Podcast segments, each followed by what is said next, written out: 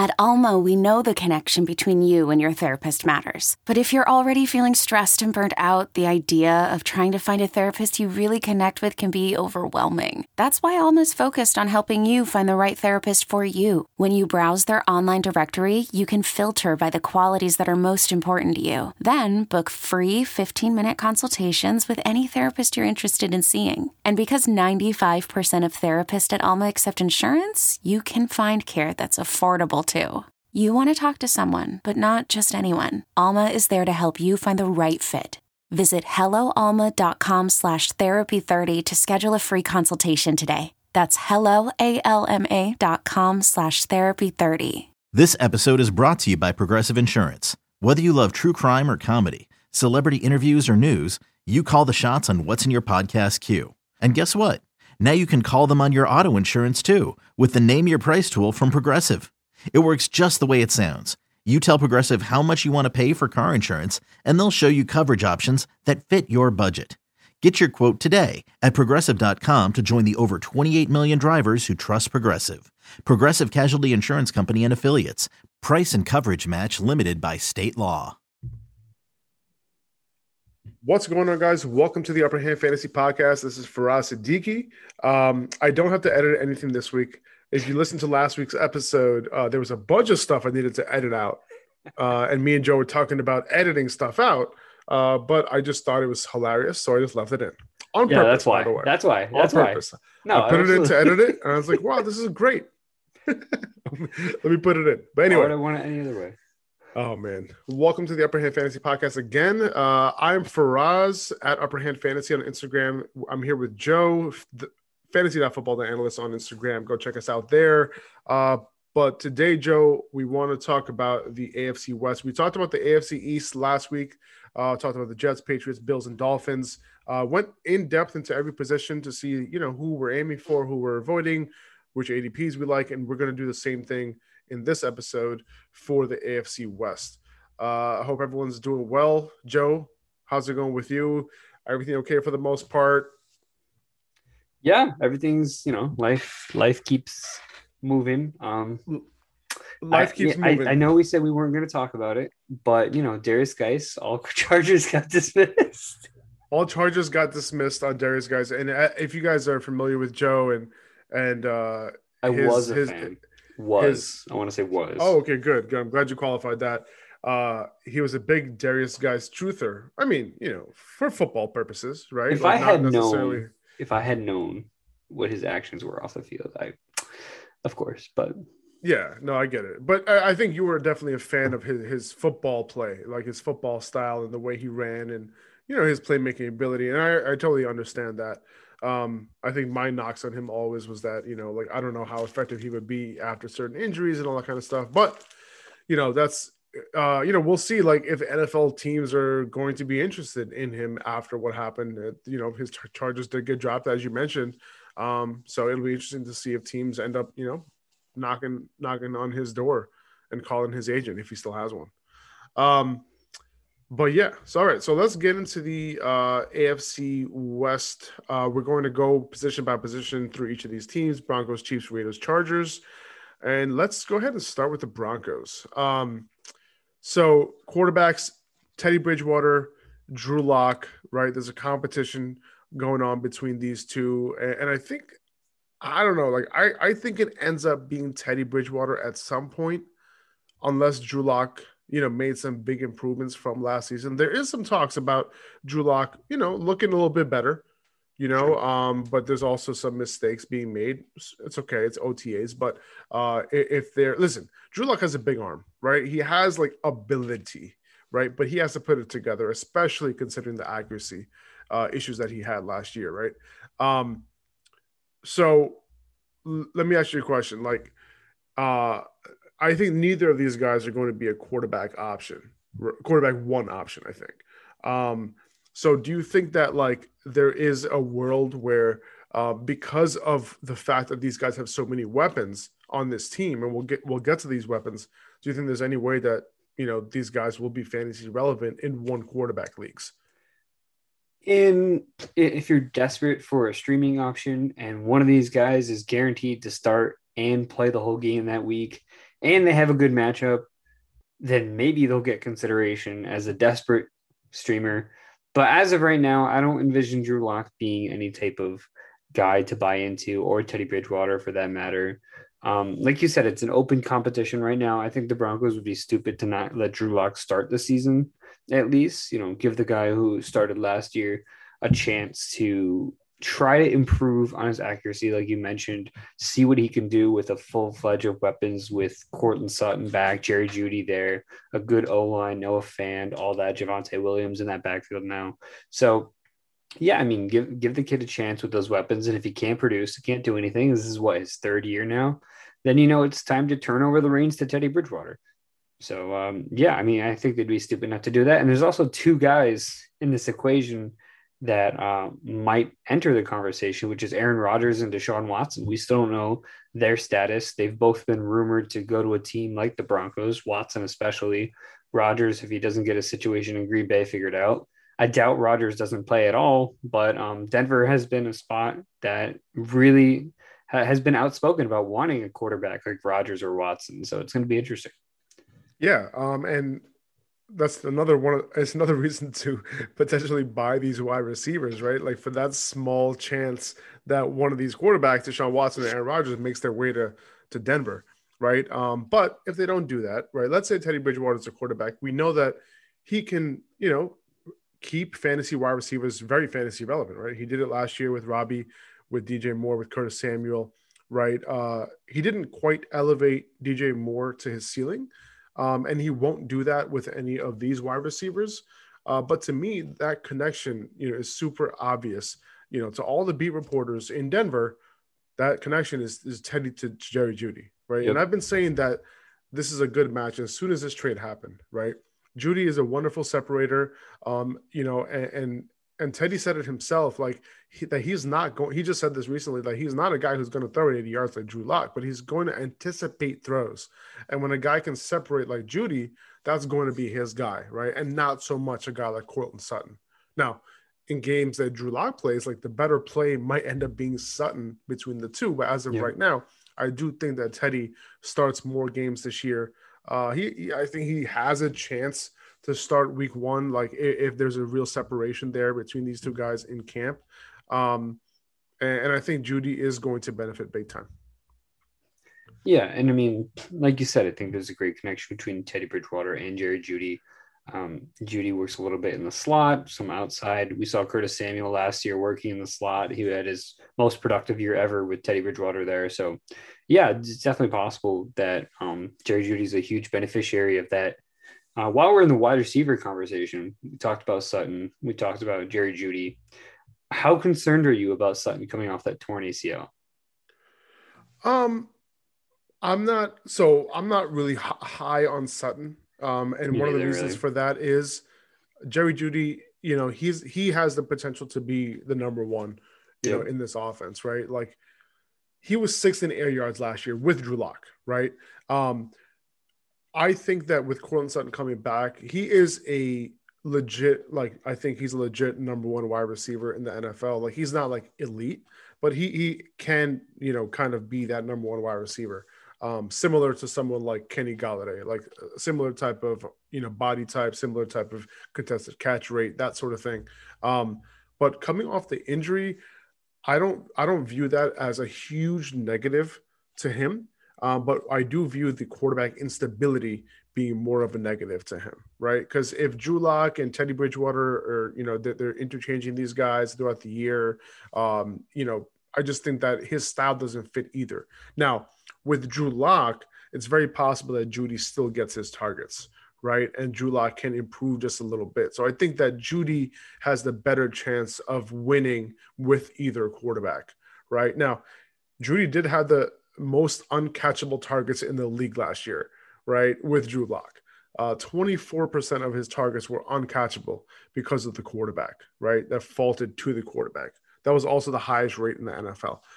So I, I'm I'm completely welcoming you know Teddy Two Gloves to help Jeudy potentially become that like solid wide receiver too this year.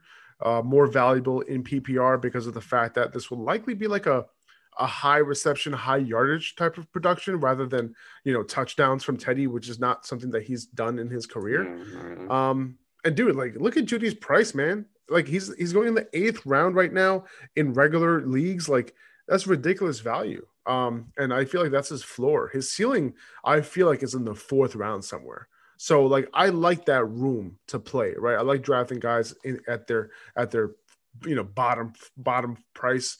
Um, so yeah. So let, let me ask you though, what do you think about Sutton?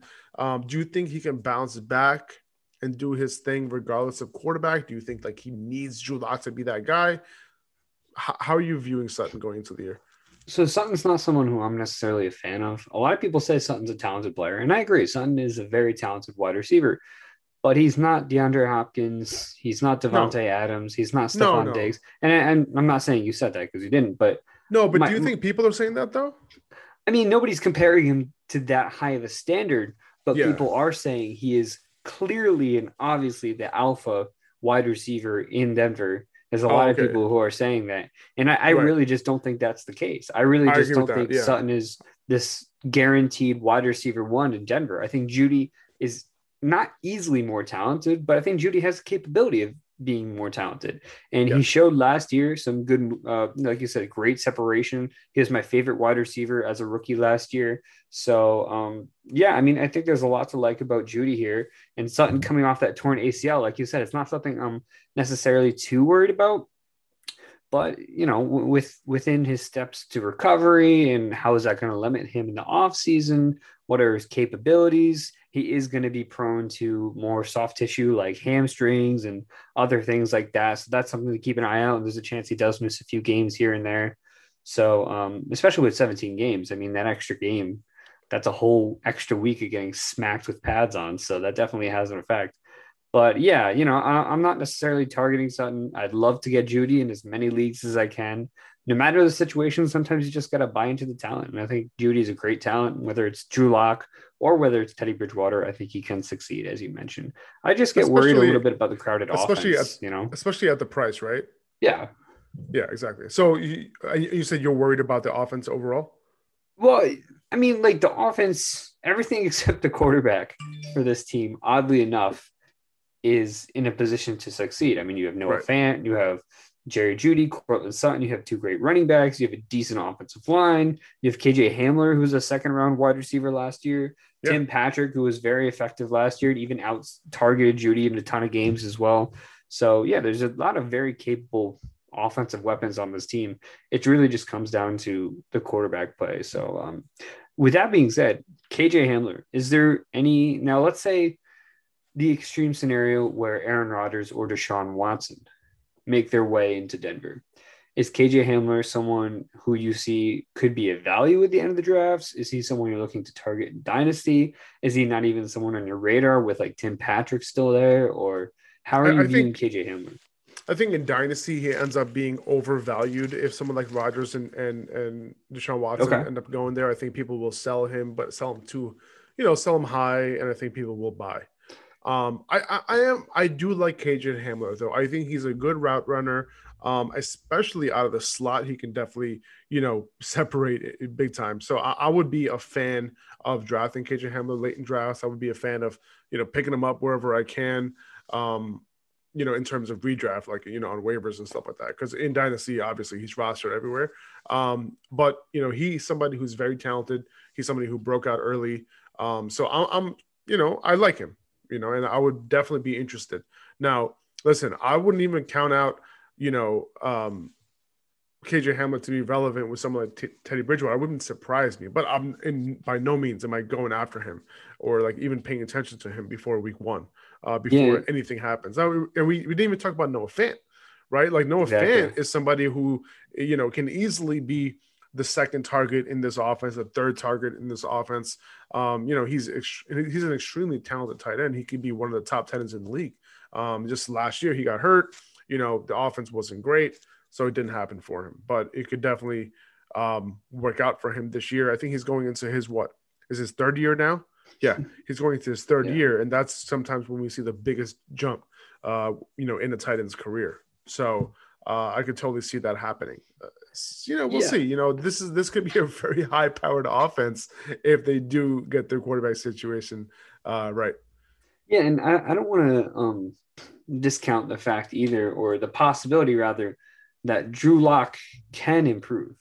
Right, there is a world where Drew Lock, after having, you know, what do you go like three and zero or three and one as a starter as a rookie, there is a chance with all the weapons around him that Lock takes it up a notch and not necessarily pulling a Josh Allen or anything like that, but just kind of showing a little bit of his upside. There's a chance that he can prove to the Broncos he is their franchise quarterback. How high is that chance? Who knows? You know, right now it's not looking pretty in the offseason. Teddy Bridgewater is winning a lot of these battles in OTAs, but for the most part, there is a world where that's capability. Um, Noah Fant himself, I mean, he seems to be, in terms of drafting, like the last acceptable tight end that I want to draft every in this year, right? Yeah, like he's he's me- going in the eighth round Yeah. uh, or so. That's his price tag. Are, are you are you good with that price? I'm good with that price. And I feel like a lot of it this year, especially, is you know, you're going to get Kelce at the end of the first, beginning of the second. You got Waller and Kittle going in that third round. And then TJ Hockenson, Mark Andrews, Kyle Pitts, all in that fifth to sixth range. Kyle got uh, Kyle Goedert, Dallas Goedert, and um, Noah Fant in that seven to eight range. And especially if Zach Ertz gets traded, which is you know of the recent news, Goedert might even go higher. So yeah, Noah Fant's kind of like that last guy who I really want to take as my starting tight end. If I've ignored the position up to that point, it's got to be a priority to get Fant because after that, you know, you get guys like Logan Thomas, Mike Gesicki, Robert Tonyan, who are okay, but I feel like Fant has the upside that get, those guys really don't. Yeah, no, no, I hear that. I hear that. Um, okay, let's move on to running back. This is the big question, right? Um, Melvin Gordon, Javonte Williams. Is this going to be an annoying backfield to have a part of on your fantasy team, assuming that both guys are healthy? Is there a world where Javonte just runs away with a job at some point?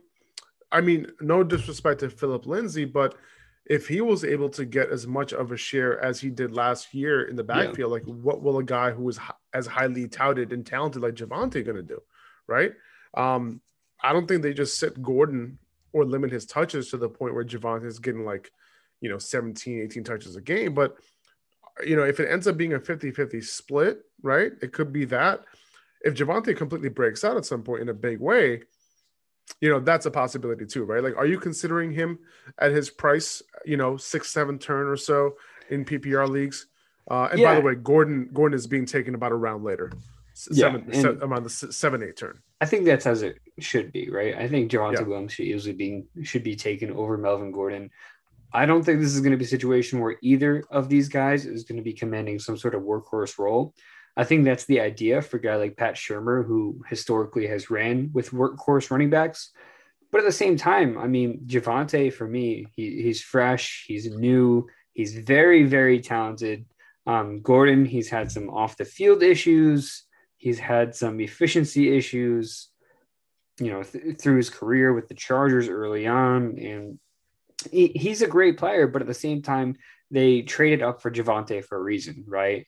Like Melvin Gordon's going to be free agent after this year, and I think if you know, come the last four or five games, we could see kind of like a J.K. Dobbins type, uh, like a J.K. Dobbins type track for someone like Williams, to where if he's not too much involved early on towards the end of the year, we might see him get a bigger role, kind of like Dobbins did last year with Mark Ingram. So, um, yeah, I can see that. I like. I don't think I'll be trying to get Gordon at all, unless he really No. falls. Right. Um, I, I think it's possible that he becomes dead weight. Like that's definitely in the in the realm of possibility with Melvin Gordon. You know, because of himself getting older, and also because of Javonte's presence and him potentially really breaking out. And I just don't want any part of that. Like I just hate dead weight on my fantasy team. Right. Yeah. Um, and if that's a possibility, I might lean to try to avoid those players. The only way I grab him is if I become desperate at the running back position, and I'll be doing my best not to be in that position, you know, in the seventh round.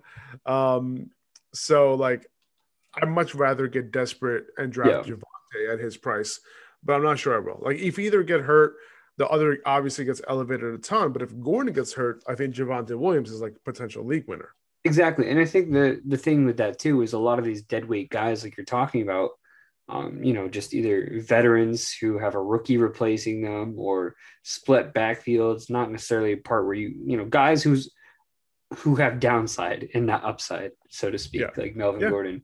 Exactly. Um, the thing with them is like if you're going to start them, if you're going to use them as a fantasy asset, you're going to use them early, right? Like you either got to start Melvin Gordon week one and week two, or you're just not really going to be able to use them because with, with a guy like that we just mentioned, he has downside, not upside. So as the season progresses, there's a chance Devonta Williams sees a higher, higher and higher role unless he gets injured, obviously. But um, you know, point being, like, are you comfortable even if you draft Melvin Gordon the seventh, eighth, ninth round? Are you really going to be looking to start him week one or two? Like at that point, is he really even worth the draft pick, right? Because Yeah, like that's when you got to use him. You got to use him early on. If you're not even going to use him early on, what's the point? Yeah, exactly. And who's going to get goal line carries? Are they going to split it? You know, like what, what is Gordon going to command that role? Like not necessarily. Like Yep. Javonte Williams. And is Javonte Williams is this otherworldly talent. I mean, I, I don't know if you were as crazy about him as I am.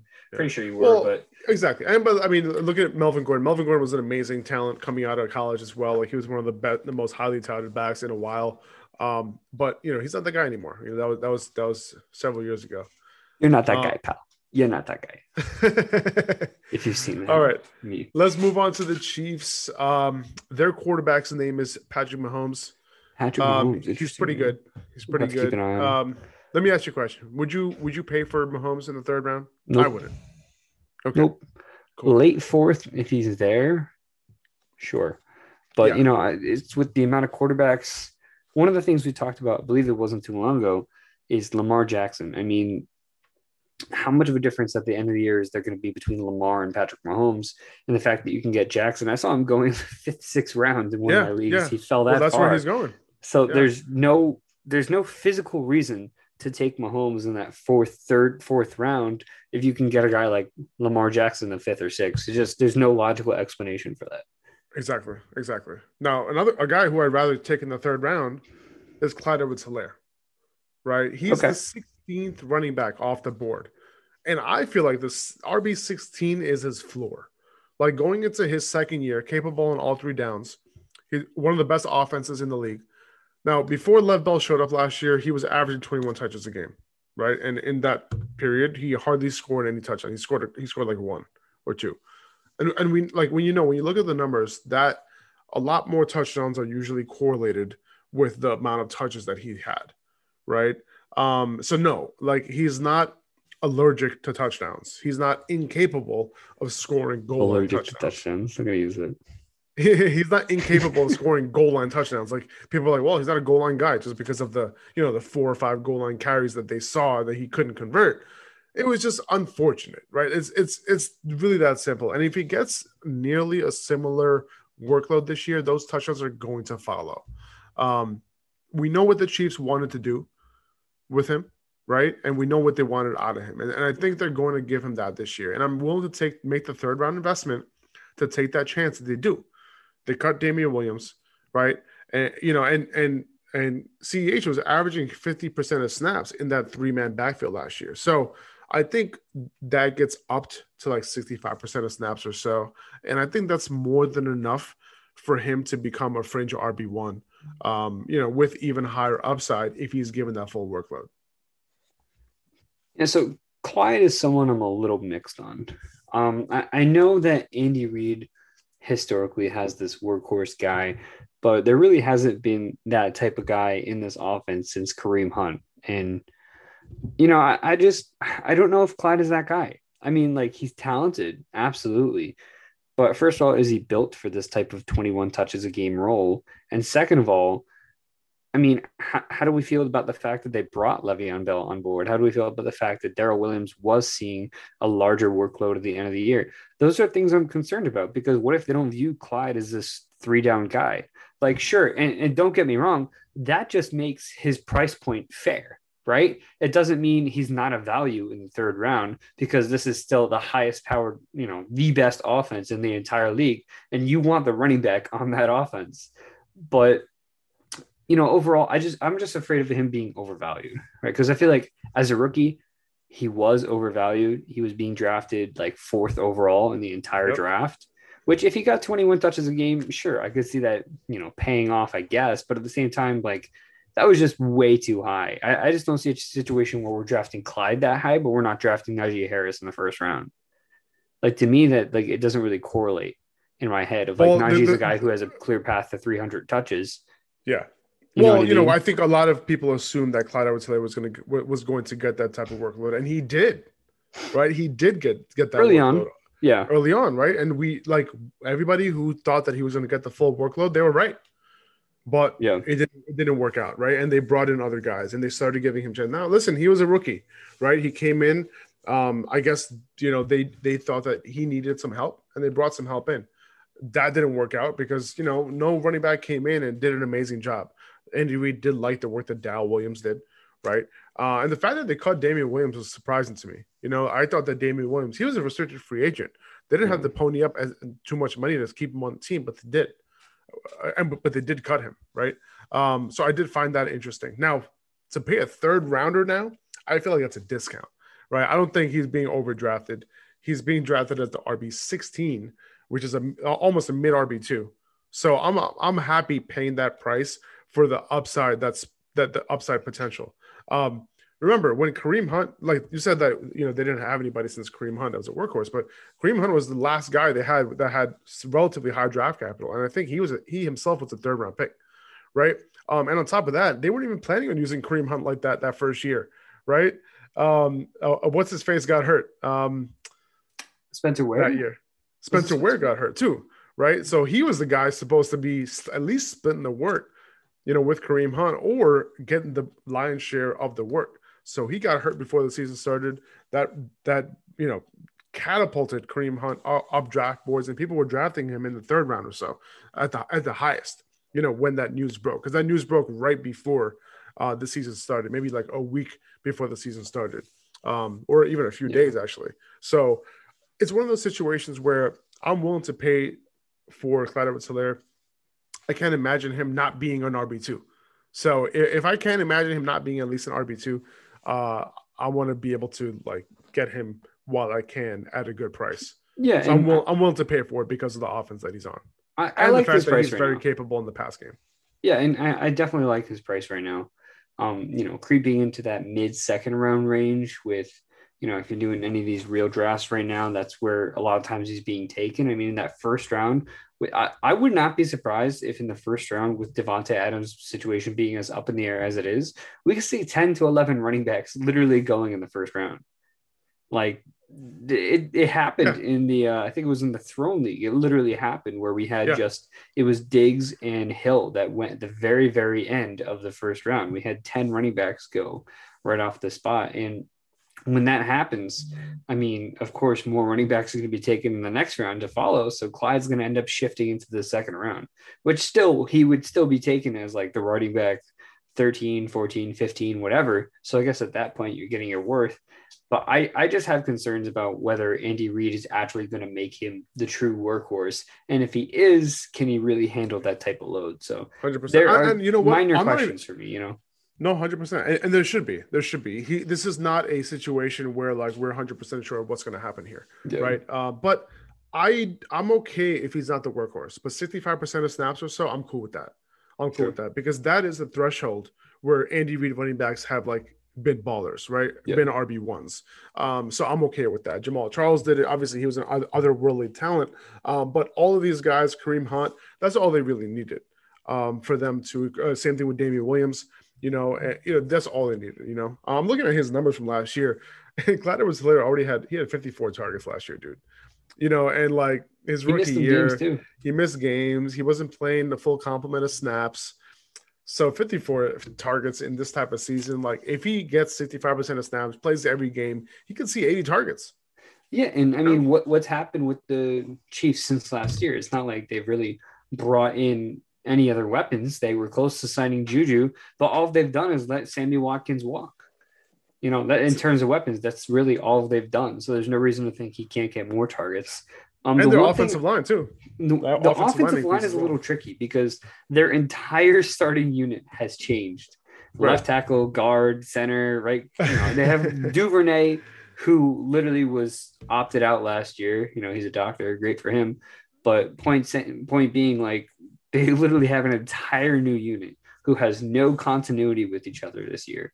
So I, I think that's gonna. They're all great players too. It's not like they downgraded really at any of these positions, but it's going to take time for them to kind of be cohesive as a unit. I think we're going to see a couple weeks early on where you know there might be some missed assignments or whatever.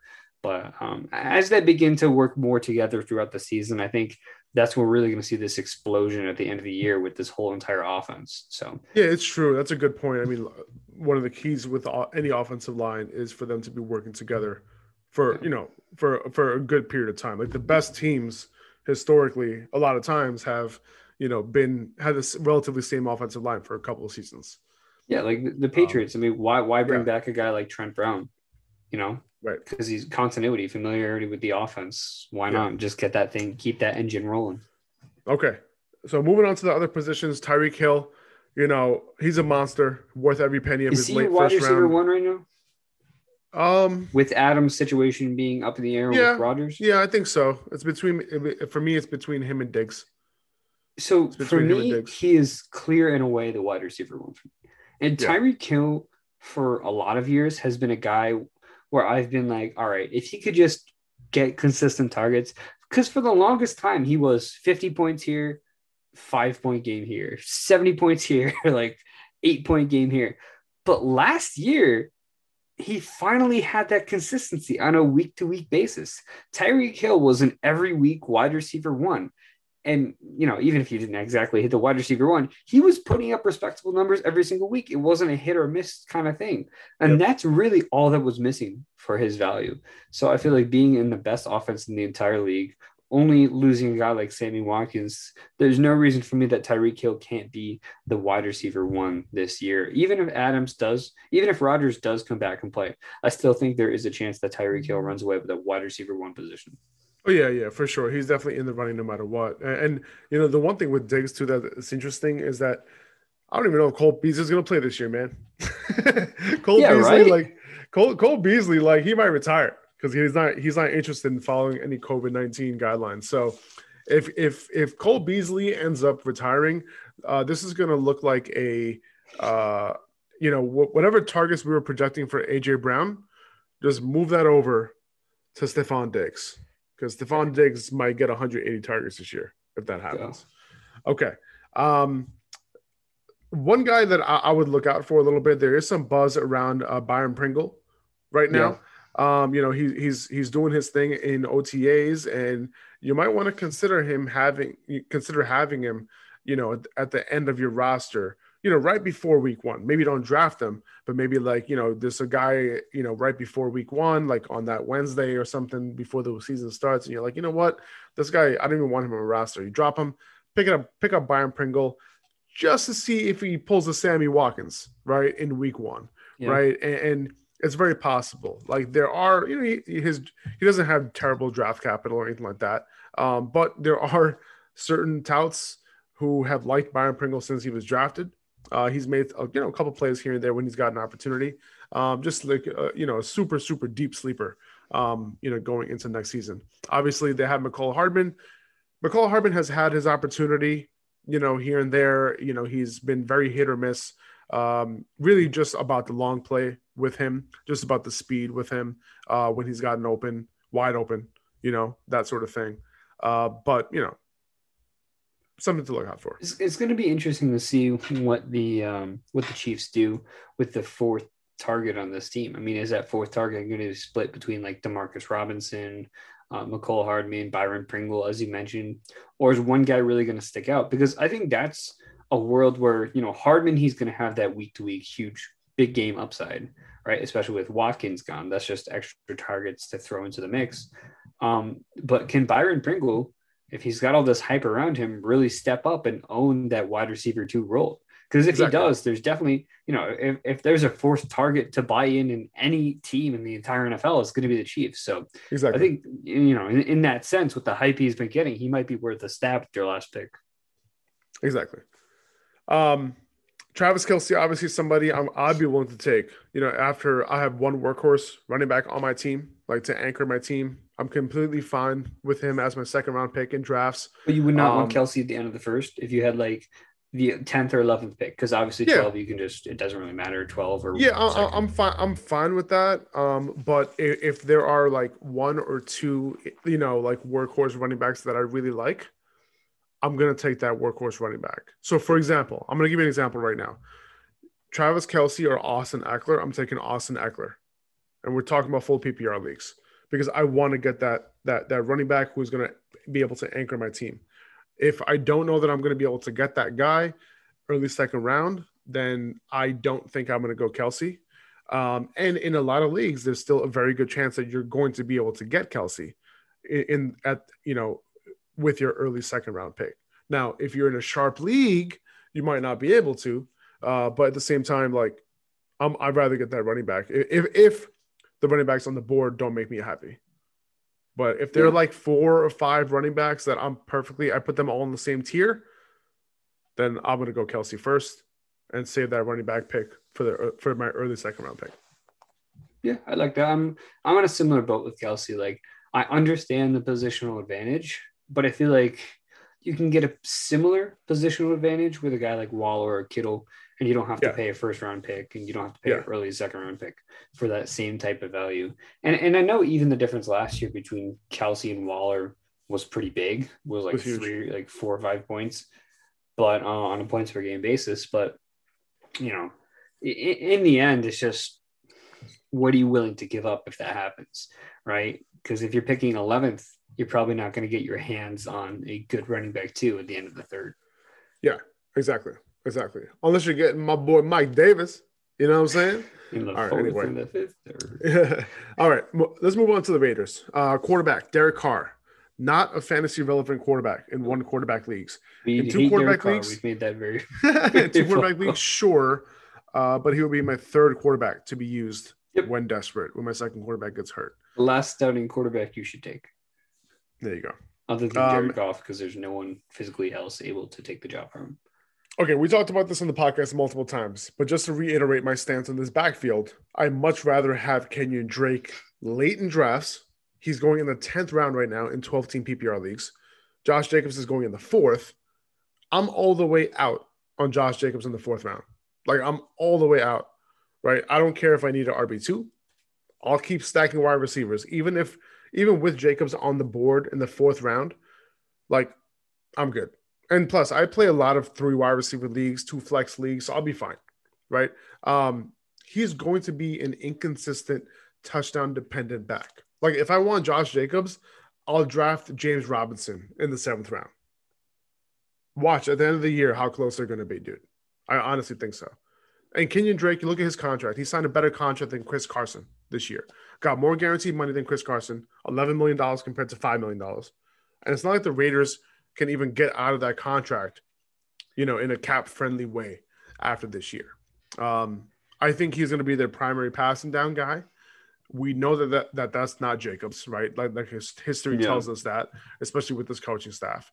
Um, and, and, you know, Drake is going to be the guy racking up the receptions, not Jacobs. And he'll also likely play a role on early downs too. Like Drake was primarily the Cardinals' early down back last year. Like Cliff Kingsbury, who knows what he's doing, but now he'll have some type of role on all three downs, like possibly even catching some balls on early downs as well. Uh, you know, you, you given the fact that the Raiders don't have anything noteworthy, like besides Darren Waller as a pass catcher, like like Drake is going to be a target of mine, like because of the range of outcomes for him include him being a potential weekly PPR flex option, maybe even an RB two if things go right, like ten to twelve carries per game, four receptions per game. Like I don't think that's out of the question for Drake. Um, what I will say is, I, th- I think Jacobs is going to own this carry the carries in this backfield. Like Jacobs what percentage of the carries do you think? I think Jacobs can still see with 17 games. I think Jacobs can Yeah. see Well, uh, anywhere uh, between 240 to 260 carries. let's think of on a per game basis. Like Okay. like let's say typical Raiders game, both guys are healthy. Like how many carries do you think Jacob sees and how many carries do you think Drake sees? Um, I think depends on the game. I think Jacobs Sure. can see between anywhere between like 15 to like 25 if they're Okay. really in the right game script. I think Drake, um, at most, he might see 15, but that's really going to be games where Jacob kind of get game scripted out. Or for the Right. most part, I think Drake is really going to lie in that five to 10 range. I think he's going to be, when he's on the field, I think they're going to be using more as a pass catcher, like you said. Um, and I know, like, if you're So, looking so at can, can I ask you this question though? Sure. Like, do you think they signed him to this contract to only use him as a pass catcher? look, I don't want to put anything past, uh, what the hell's Mike Mayock? Look, he's Dude, been, he's been on some other shit with these drafts. He's a uh, Hall of Fame, These players. Yeah. Hall of Mm. Fame GM. him, him and Bill O'Brien are in the same category right now. But, as um, GMs, as GMs, as yeah. GMs. Yeah, like- Look, I, I don't know. I, I I feel like Mayock and Gruden, as much as they say they're on the same page, they really aren't. Gruden seems to love to keep touting Jacobs no matter how much money they gave Drake. Um, no matter how much they don't use Jacobs in certain situations, he just loves to keep touting him as their best player and so forth. So, you know, I, I really don't know. It, it, it's tough. And I guess if you're playing the ADP game, yeah, Kenyon Drake makes a lot more sense in the 10th round. But at the same time, Jacobs, if you take him, I, yeah, I understand the fourth round. I feel like I won't be touching him in the fourth. But if he falls to the fifth round and I could take him as my running back three, if he's got a good matchup this week, he might be good for 100 plus and two touchdowns. Right. And that's Hundred flex- percent. He's going That- to have those games. Exactly. And and those games honestly aren't that hard to predict either. Because you can look at the matchup and you can say, oh, like uh, FanDuel or DraftKings this week, I'm 100% using Drake. Or, you know, if I have him as a flex option with another wide receiver, yeah, I'd love to throw him in this week. With Drake, yes, we can look at the matchup and say, okay, this might be more of a Drake game. But do I feel comfortable starting him in my flex?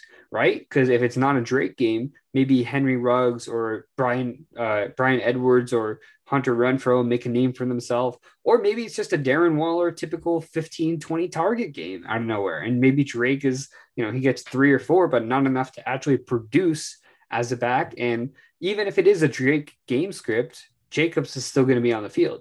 So I, I, I think my point here is there's going to be games specific for Jacobs where he's going to get, like I said, 25 carries, 100 yards, two touchdowns. But there's not going to be any Kenyon Drake specific games. He's definitely going to have a role, but there's no game where they're like, okay, we need to keep feeding Jake. we I need to keep- one keep hundred feeding percent. I one hundred percent agree with you. I I think that these are like they're going to play different roles, Yeah. right? I, I I don't see it as like this is going to be a Jacobs game and this is going to be a Drake game. Sure. I think it's more like this is going to be a Jacobs game or not. You know what I Yeah. mean? Okay. Meanwhile, I think Drake's role stays relatively consistent, right? Sure, in those negative game script games, he maybe he'll be on the field more, rack up a couple more receptions, but I don't think that's really what uh intrigues me.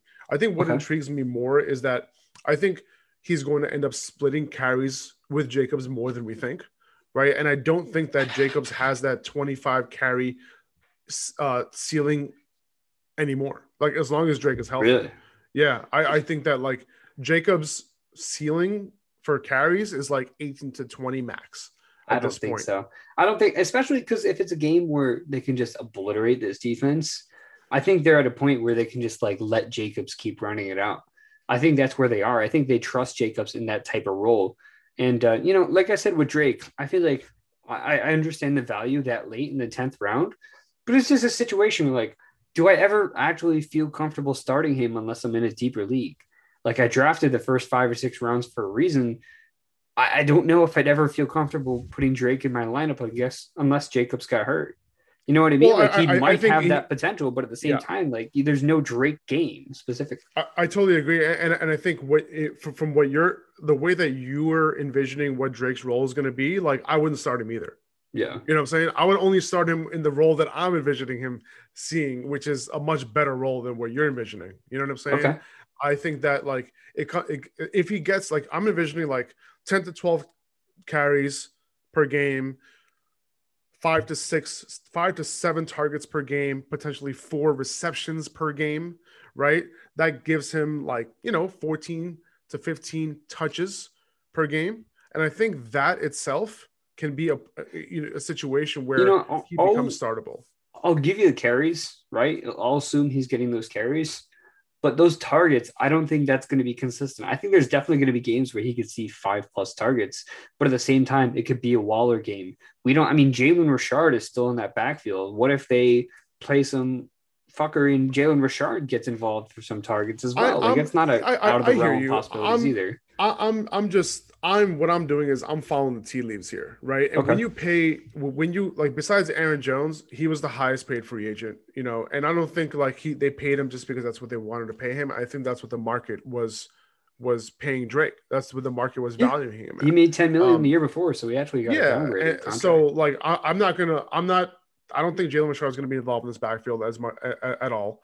Um, Okay. You know anything anything considerable. I do think that because of the fact that they signed him, the fact that Jacobs has been banged up, you know, here and there, um, and and you know Gruden acknowledged that too. So like I think that they want somebody to be able to carry that load, and since since there has been guys who needed to carry the load in Jacobs' absence, I think that's why they signed someone like Kenyon Drake just to kind of have that plan from the beginning to kind of take some of that load off of Jacob so they could they could have these backs healthy for the entire season. Pretty sure they That's- were that's kinda- teammates at Alabama as well. Yeah, Drake yeah, they- Jacobs. yeah, they- yeah, yeah, yeah. They So were. there is continuity between the two of them. But yeah, I mean, if you're envisioning that type of role, I, I understand your point on drafting him. But for me, you know, we, we talk of like dead weight on a roster. That's just kind of how I view Drake as a guy of like, I would never feel comfortable like, oh, this is the week to start Drake. Like, I totally knows disagree, how man. it's Like, listen, i- if know? Jacobs if Jacobs gets hurt, and, but that's the only on the back. situation, right? If Jacobs gets hurt, if Waller gets hurt, if those one of those two guys are hurt, I'd heavily consider throwing Drake on my Waller roster. Waller is their only weapon. They have nobody. They have nobody outside of Waller. So like the targets need to go somewhere, right? And they can go Kenyon Drake's way But a lot if of times, he's on the field more. a lot of times, like the targets, even if they have to go somewhere, it doesn't mean they'll have to go to one spot. You know, No, it could be course not. spread Of out, like you know. Tom Brady offenses when he has no one I'm to throw to. It's like you know, this guy's gonna see some, this guy, this guy, this guy, this guy, this guy. You know, what I mean? only responding to you talking about Waller, Sure. right? Like, sure, Okay. like, yeah, Waller, like, if he gets targets, yeah, like, yeah, like, he's going to get his targets, right?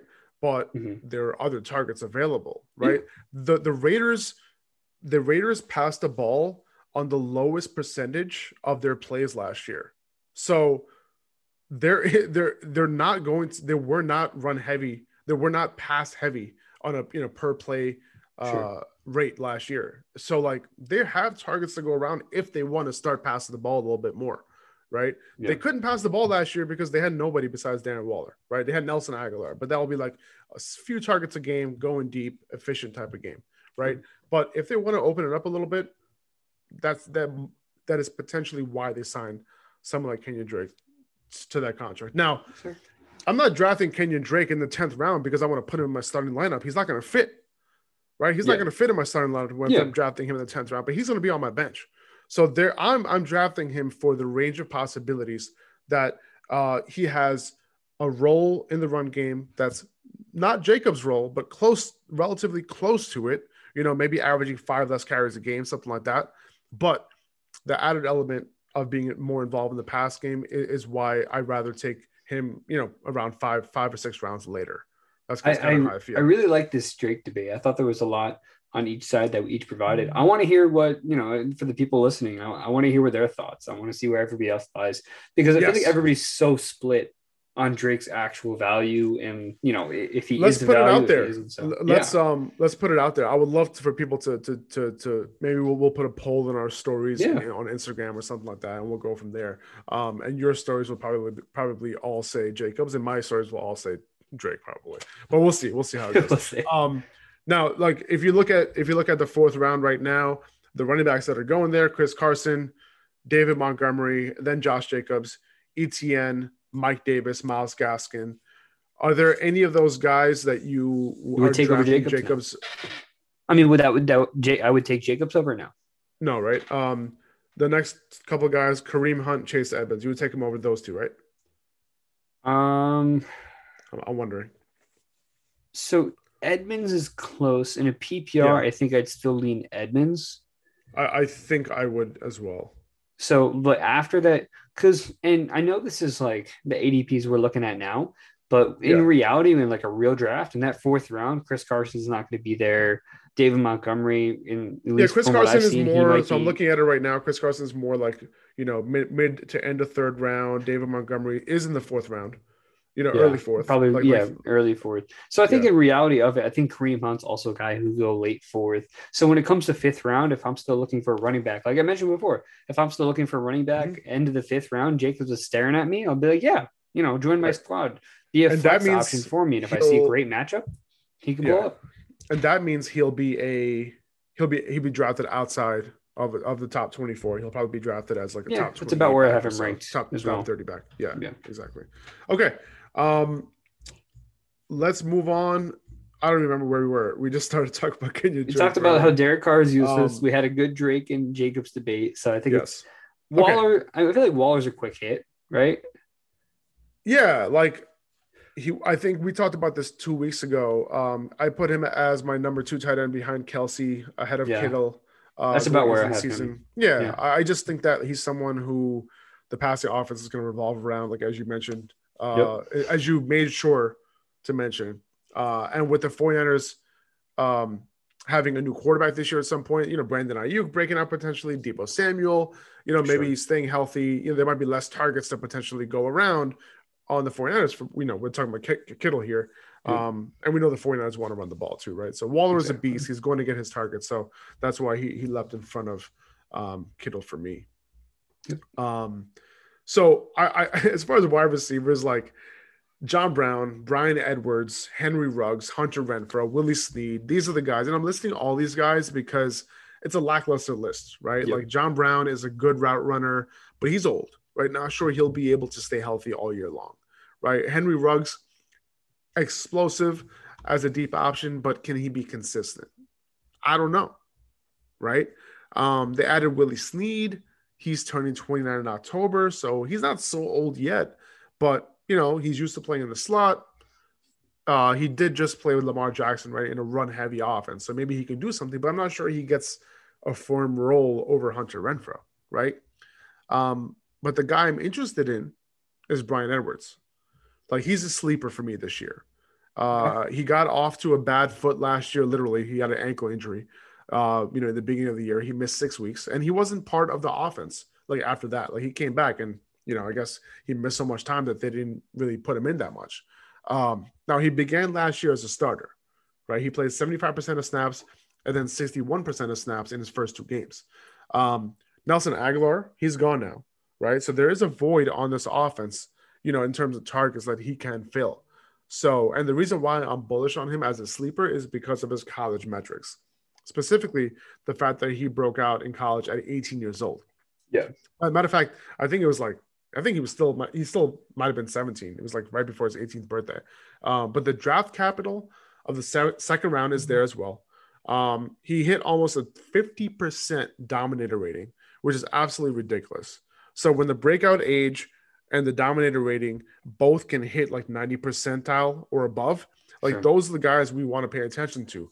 Um, and that X receiver in the Jon in the Jon Gruden often, as we've seen in the past, can do some things, and they had big roles in the past. So, as like uh, you know a deep sleeper, he's somebody I'll be definitely be paying attention to. Who would you rather draft, Ruggs or Edwards? Um, Discounting question. ADP, they're both available with your last Yeah. pick. You have to pick one. For me, I'd there's rather- like a far and away answer. It's not even close. Sure. Um, I think I'd rather draft Edwards. Um, and, and the reason for that is because like I don't think that Ruggs is a type of player that who can be consistent. Um, Derek Carr is still their quarterback, so like I don't, I don't. Sure, like Ruggs can have his games and all that, but I want a guy who can potentially develop into like a legit X receiver, a legit number one wide receiver. Um, so that's where I'd rather go. Uh, it's hard for me to not consider ADP because I know that Bryan Edwards is free and Henry Ruggs is like, you know, not free. Uh, but I mean, he's going late anyway. But still, like, I, I just, I'd rather go. I know that the draft capital leans into Henry Ruggs' favor, but at the same time, like, I, I don't view, I never viewed a Henry Ruggs as a, a receiver who can uh, be consistent, you know, in the NFL and be like a, be like a DeSean Jackson type, even, to be honest. So for me, it's far and away Henry Ruggs, and here's the reason. You mentioned the X receiver in this offense. That that role is already taken. Darren Waller is the primary factor in this offense. He had 100 over 140 targets last year. No matter what Bryan Edwards amounts to be, he is not going to get priority priority over a guy like Darren Waller, who has proved himself to be the number one weapon of this offense. Outside of that, so if you're looking at a situation where the primary role is already taken, this is generally a run heavy offense. I want the guy with the big with the big game potential. I want the guy like Henry Ruggs, who's going to be that week to week deep threat type guy. And Henry Ruggs last year, he ranked first in target quality.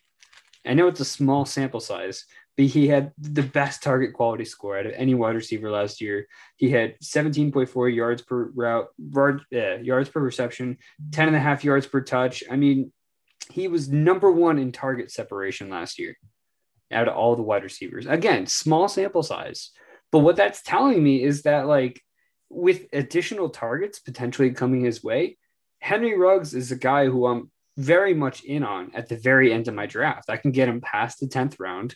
I'm okay with the upside. I know it's going to be a run heavy offense, especially with Drake there now. You have Darren Waller as the number one weapon. I want the guy with the higher upside. I want the guy with the big game potential.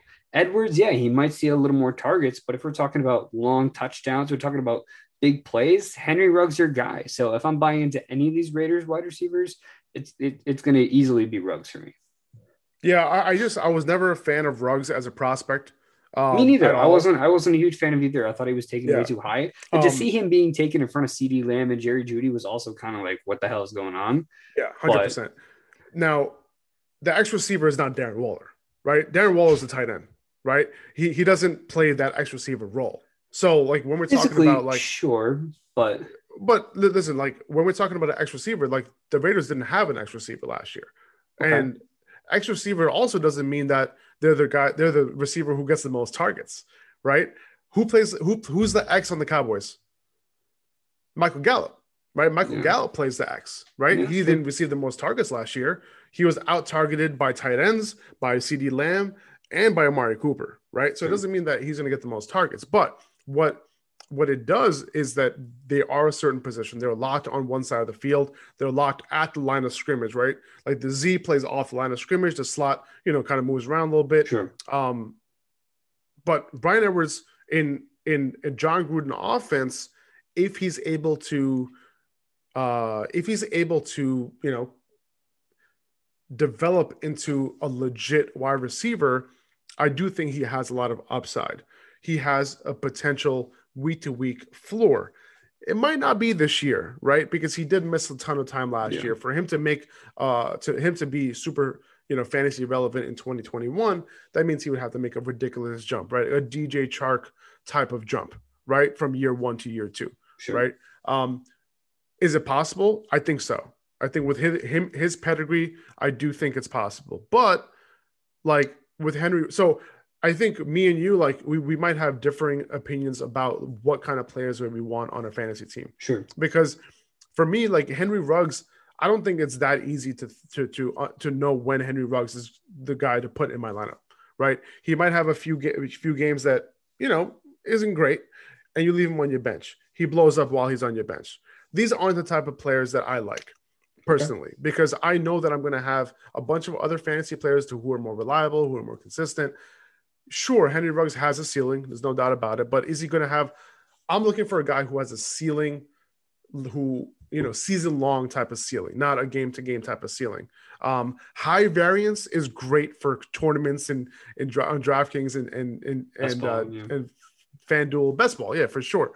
Um, you know, every player who's not a good redraft player, he's definitely a good fa- uh, best ball player, right? Sure. That's the that's the joke going around these days. But I'm somebody who who who want to who wants to go for potential consistency. We know that Jon Gruden has favored that X position for a for a, you know he has a huge career, right? Very long career. So he's had his X receiver do do that, and it hasn't even been like amazing players either right? It's just been certain guys in that offense who happens to sure. receive a ton of targets.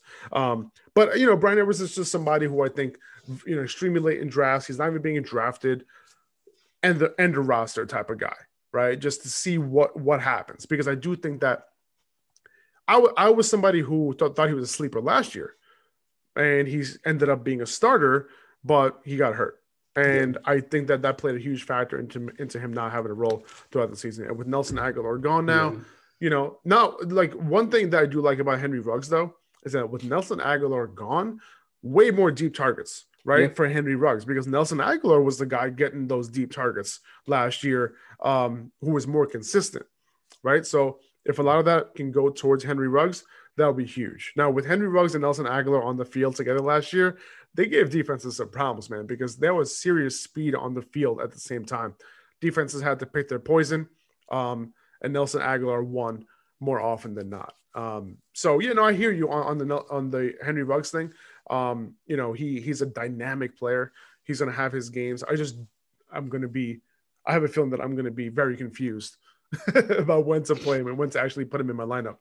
Yeah, I, I, I understand that, and you know, you make some good points in association to that. But I think at the same time, like if you're drafting someone at the end of your drafts, I think you're just kind of looking for pure upside right? Like I'm not drafting a guy in the 16th round and going like, oh, he'll probably be consistent. Like, you know, I, I can bet on this guy being consistent week to week factor, as opposed to a guy like Henry Ruggs, where I'm like, okay, if I'm in a bind and I need him, at least I know he has the chance to give me a big game. Yes. Like with with with Bryan Edwards, it's kind of like a situation where he like he physically has to string together three or four games where he's like 10 plus points for you to be like, okay, now I can trust him, right? Before yes. that point, you're not putting him in your roster above any no. of the guys you have on your team.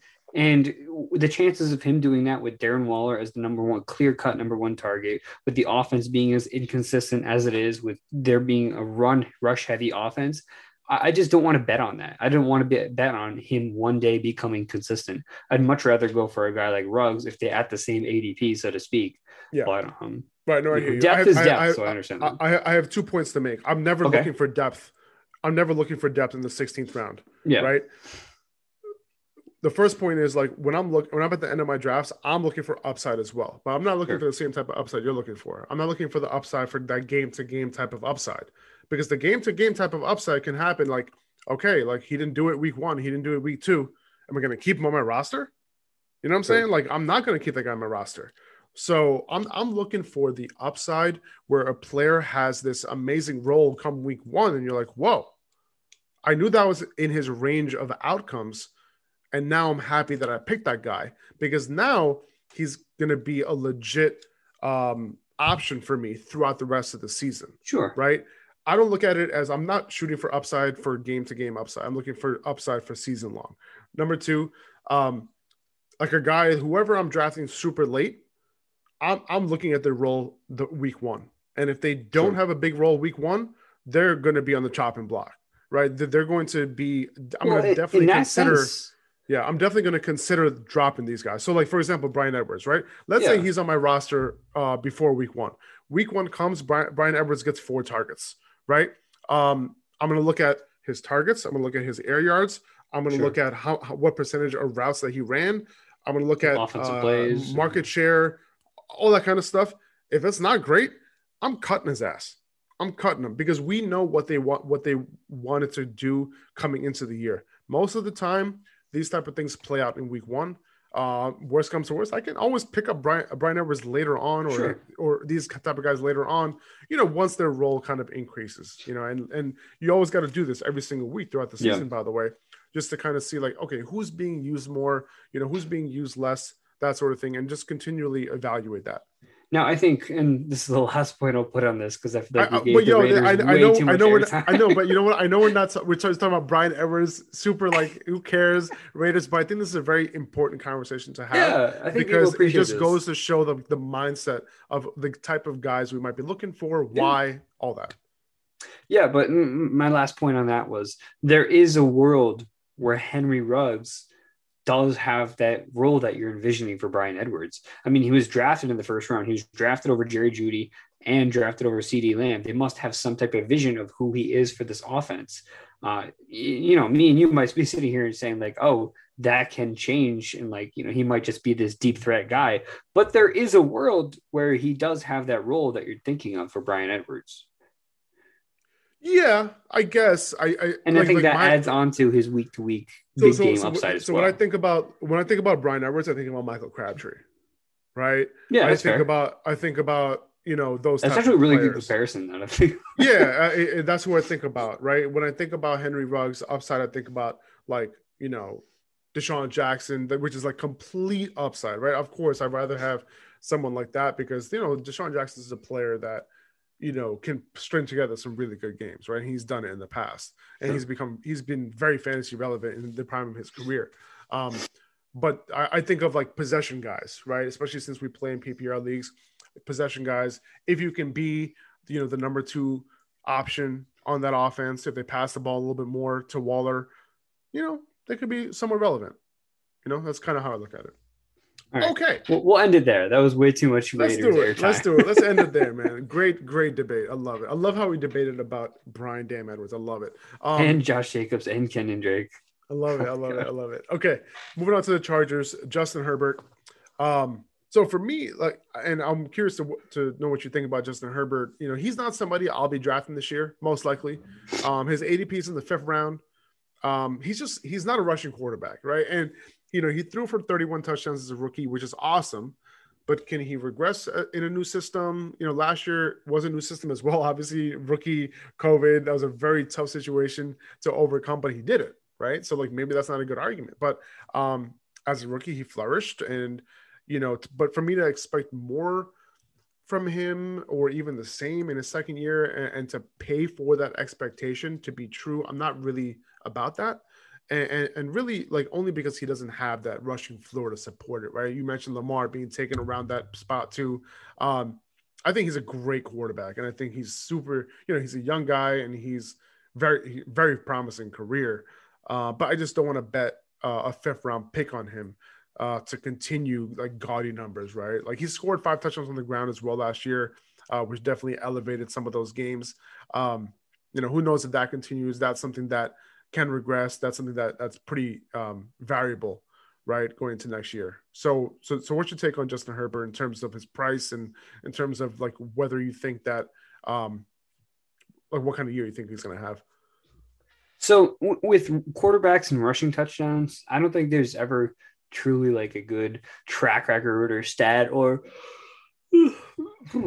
necessarily like a good projection for that. Like you never want to go into the season and say like, oh, this guy, unless this guy like Lamar Jackson who's going to see over 100 carries, where you can say, oh, he'll easily have five touchdowns because it's completely random. Tom Brady's a guy who runs for negative yardage each year, and sometimes he has three touchdowns, sometimes yeah. he has none. So it's it, it's hard to predict these type of touchdowns. But I I do think Justin Herbert's in a point where with that improved offensive line and the running back room, which we'll we'll talk about in a minute, I think Justin Herbert could easily see five plus rushing touchdowns this year. I think that's a trend that definitely can continue. And I'll get into that a little bit when we talk about Austin Ekeler. Um, my concern with Herbert is the new offensive system, with him being so young and jumping into a new system right away. That you know, it, it's not always great. He's got a great offensive line. He's got a great alpha wide receiver. He's got a good running back. So I mean, he, he's in a position to where he can succeed. And it's just about how quick he picked up the system. Considering how quick he picked it up last year, I'm not, you know, all that much worried about that either. So Herbert's my sixth ranked quarterback. I would take him in like the seventh, eighth round if I can get him in that range. I think that's a fair price to pay for him. And uh, I agree. You know, as as a second year player with upside, he threw for he, he broke all the rookie records there is to break, really. You know, touchdowns, yardage, whatever it was. So um, yeah, I, I, mean, I definitely about buying into him as a talent. Yeah, I mean, seventh, eighth round, like for me, that's a no brainer. Like I'll take him all day long. But he's going in the fifth right now, which is a little tough for me. Um, I, that's might... tricky. I don't. I don't. I, re, I mean, when it comes like this is another situation where again, when it comes to the real draft, yeah, like the drafts, I because I already did like two drafts for some fucking yeah. reason because we're yeah. nuts and it's June. But like quarterbacks, you know, Justin Herbert went in the sixth and seventh round range. You know what I mean? Like yeah. I, I don't, I didn't see quarterbacks going that early. It was the second quarterback wasn't taken until the fifth round. Yeah, I, I think those drafts. Yeah, so. I know. And like when you're like in a hot in a in a in a expert league or like when you're in sure. like a league that has sharps in it, usually quarterbacks fall.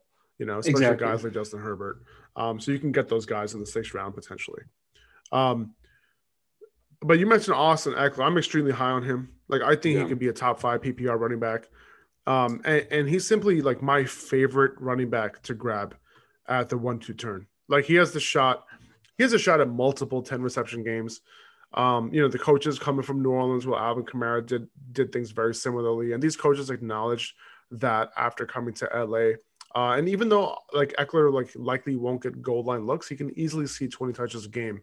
Um, you know, with most of that coming in the pass game, which adds up to a ton of fantasy points. Like the more that target to carry ratio is in favor of targets with high volume, the better. And you know, new coaching staff, you never know.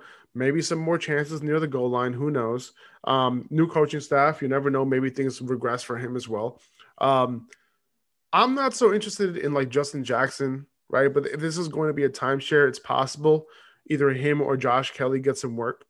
Um, but yeah, no, I and and let me let me ask you like where you're going with the Justin Herbert thing. Is like, do you think that these guys aren't good enough to like be legit goal line options, and that's why Justin Herbert might get those opportunities? Yeah, I mean, Kalen Ballage was their best goal line back last year, and he's not even on the team anymore. Like, Yeah, very easily, Kalen Ballage was far and away their best goal line and short yardage back. Um, Austin Ekeler, as a receiver, all power to him.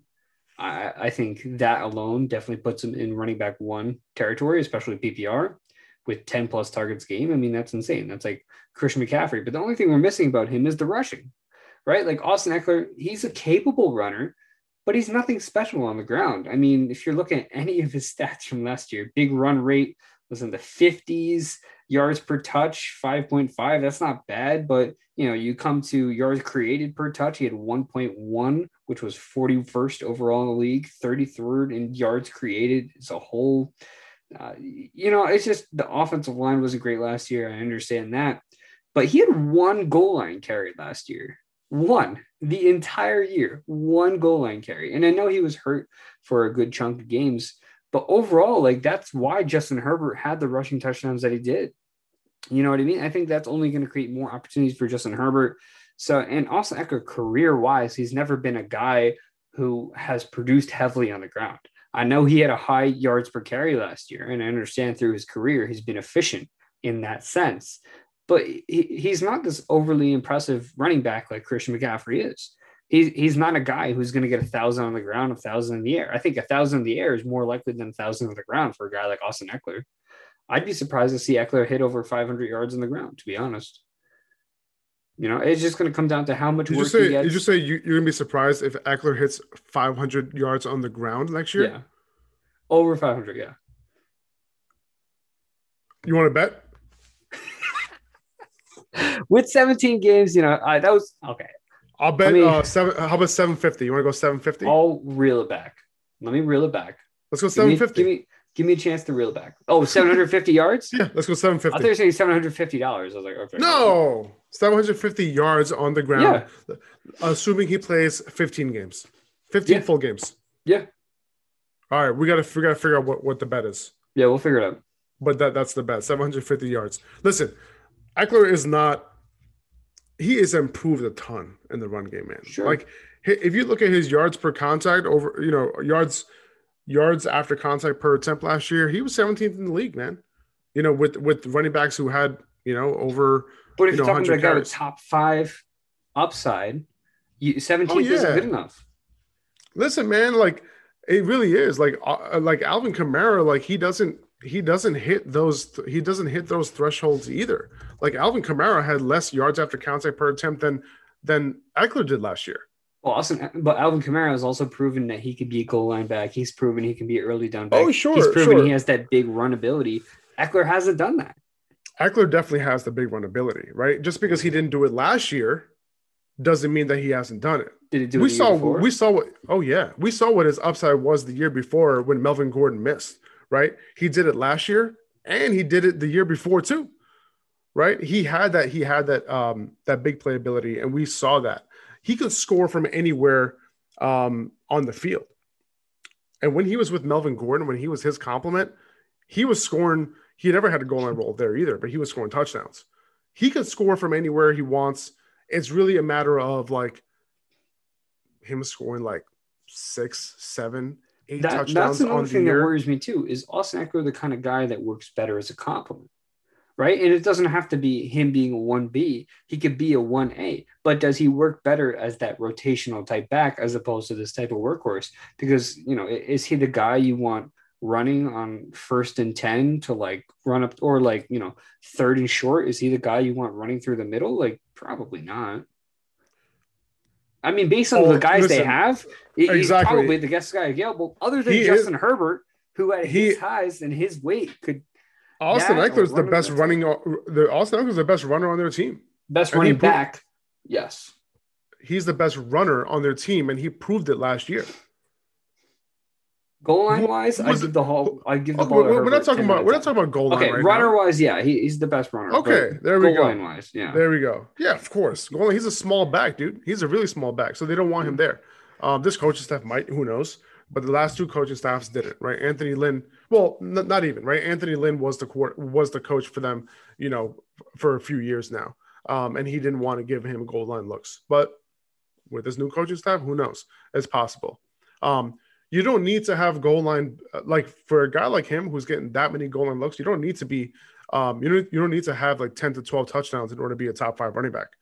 If you're getting seven, eight, nine receptions per game, you know what I mean.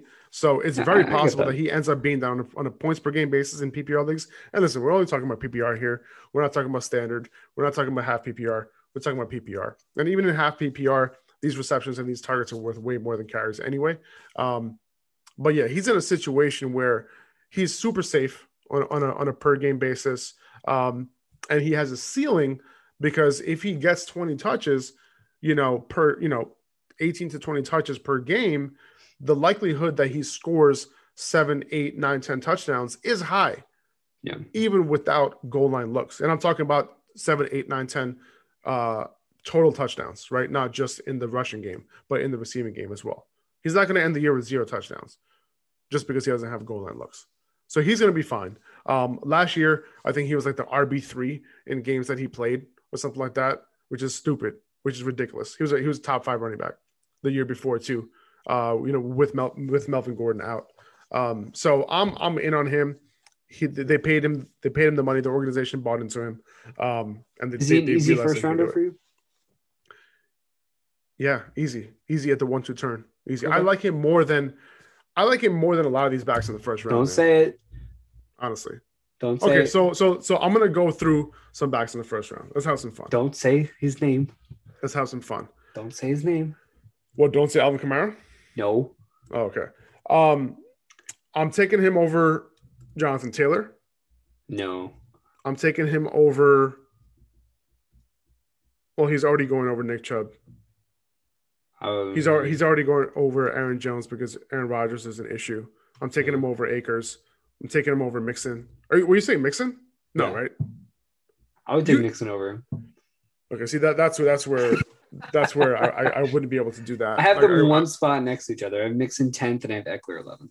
Gotcha, gotcha. Like I would have Christian McCaffrey, Dalvin Cook, Derrick Henry, Alvin. Let me not say Kamara yet. Saquon Barkley, Ezekiel Elliott, and then Austin Ekeler and Alvin Kamara are like at the same exact tier for me. Really? Wow. Yeah, yeah, that's how I feel about that. Okay. Crazy, crazy. But yeah, that's kind of how I feel. I think that he's like a top six, seven running back easily, as as long as he stays healthy. Okay. Um, okay, I think we're done talking about that. Um, Keenan Allen.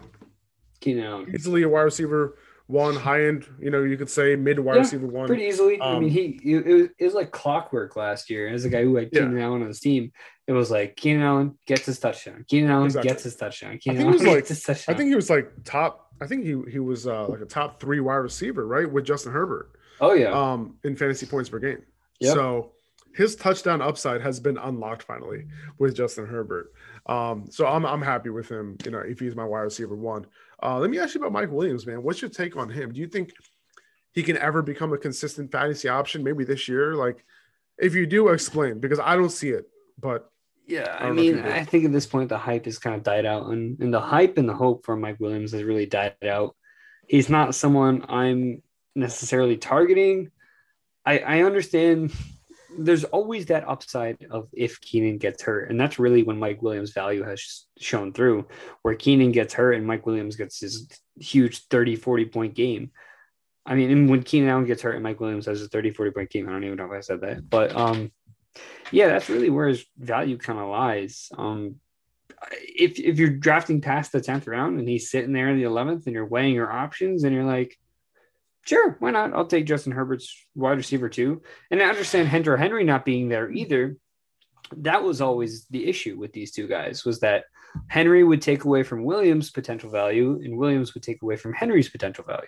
Henry ended up getting his in the end, but overall, it was like when these two were on the field, it was like, okay, I can't really fully buy into either of them. You know, Hunter Henry as a tight end is a lot easier to buy in because he doesn't require as much, but Mike Williams you know what he required with Hunter Henry on the field just wasn't possible. So that's the only part that intrigues me: the fact that you can get him really late, and you know the fact of if Keenan Allen gets hurt, you have a potential wider, you know, high end wide receiver too on your team. Yeah. And that's just who he's been when Keenan Allen's been hurt. So the late round upside, I, I understand, but no, I'm not buying into him as this week to week wide receiver too. Got it. Got it. Okay. Um, Donald Parham, you know, isn't getting like a ton of hype. He's that guy. But but he he fits the bill, right? As an athletic tight end who can come out of nowhere this year. Um, the problem, you know, there's a problem that Jared Cook might get more snaps than we want. Um, but uh, you know, I he didn't look good last year. I'm hoping that Parham can be their primary weapon in the pass game out of these two.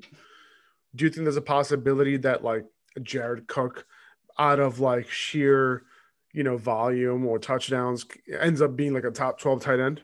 You think it happens just because like no one wants it to happen, but you you think like it can happen? I mean, I'm not going to say it's impossible, but it's definitely in the realm of possibilities. Yeah. Given that Jared Cook has always been that guy to just do that when nobody's expected it. but at the same time, like if we're looking at the talent, we're looking at the roster. I mean, Parham showed to be capable last year. Yeah. When Hunter Henry missed a game or two, he he caught a touchdown and he looked great doing it. So if, if, I'm trying to buy into anyone, and look, you don't have to draft oh, any oh, of these guys because don't don't draft Jared Cook, guys. Exactly. Don't, don't do it. Don't draft Jared Cook. But if I'm if I'm buying into anyone, I'll buy into Parham. I'll I'll yes. pick Parham up off Dynasty if someone thinks Jared Cook's going to be the guy there. Snag snag Parham off waivers if someone has them running on his bench. Hey, you know Jared Cook's going to be the tight end one there, or maybe do something sneaky, which is what I do, is like include them as a throw in to a different trade. So if I'm trading with someone in Dynasty and I don't want them to know, like, hey, like I'm actually really targeting Parham, I'll make them a one for one offer of like two guys they'd be okay swapping and be like, oh, throw in Parham and you got a deal. I like you know, that that's, strategy. I uh, like that strategy. Huh? I like, I like that strategy. I do that a lot, dude, because there's be two players where I'm like, you know, yeah, might as well throw in a player. Might as well throw in a player who has some upside. And for them, that, it's probably know, like for me, super low on their radar. I have like OCD. I want a clean roster. If I see a guy who's like, okay, I can't drop this guy, but I'll never be able to trade him. And if someone was like, hey, throw him in, I'd be like, thank God, take him off my hands. Yeah. There's a lot of guys on my roster where I'm just like, like I had Andy Isabella on my roster for so long. It's like right. I loved the draft capital. I liked the player, and it just there was no reason to drop him. There wasn't anybody worth picking up. But if someone said throw him in a trade, I'd be like, absolutely, take him off my bench. You know, right, give me a right, reason exactly. to get rid of him. So yeah, that's no, how I, I feel like people are with Parham right now. Yeah, no, I hear that. Okay, cool. Um, that's it, guys. We went through all four Ooh, teams. Spicy uh, that was one. A, that was a good one, man. That was a good one. I loved it. I hope you guys liked it as much as we did. Um, thank you for listening. Uh, appreciate you guys tuning in uh, and listening to the whole podcast. If you're here, listen to what I'm saying right now. but appreciate you guys. Um, I'm Faraz at Upper Hand Fantasy. That's Joe at fantasy.football.analyst on Instagram. Go check us out there. Uh, can't wait to you know read your reviews for the podcast um, and and you know really hear what you have to think uh, on Instagram.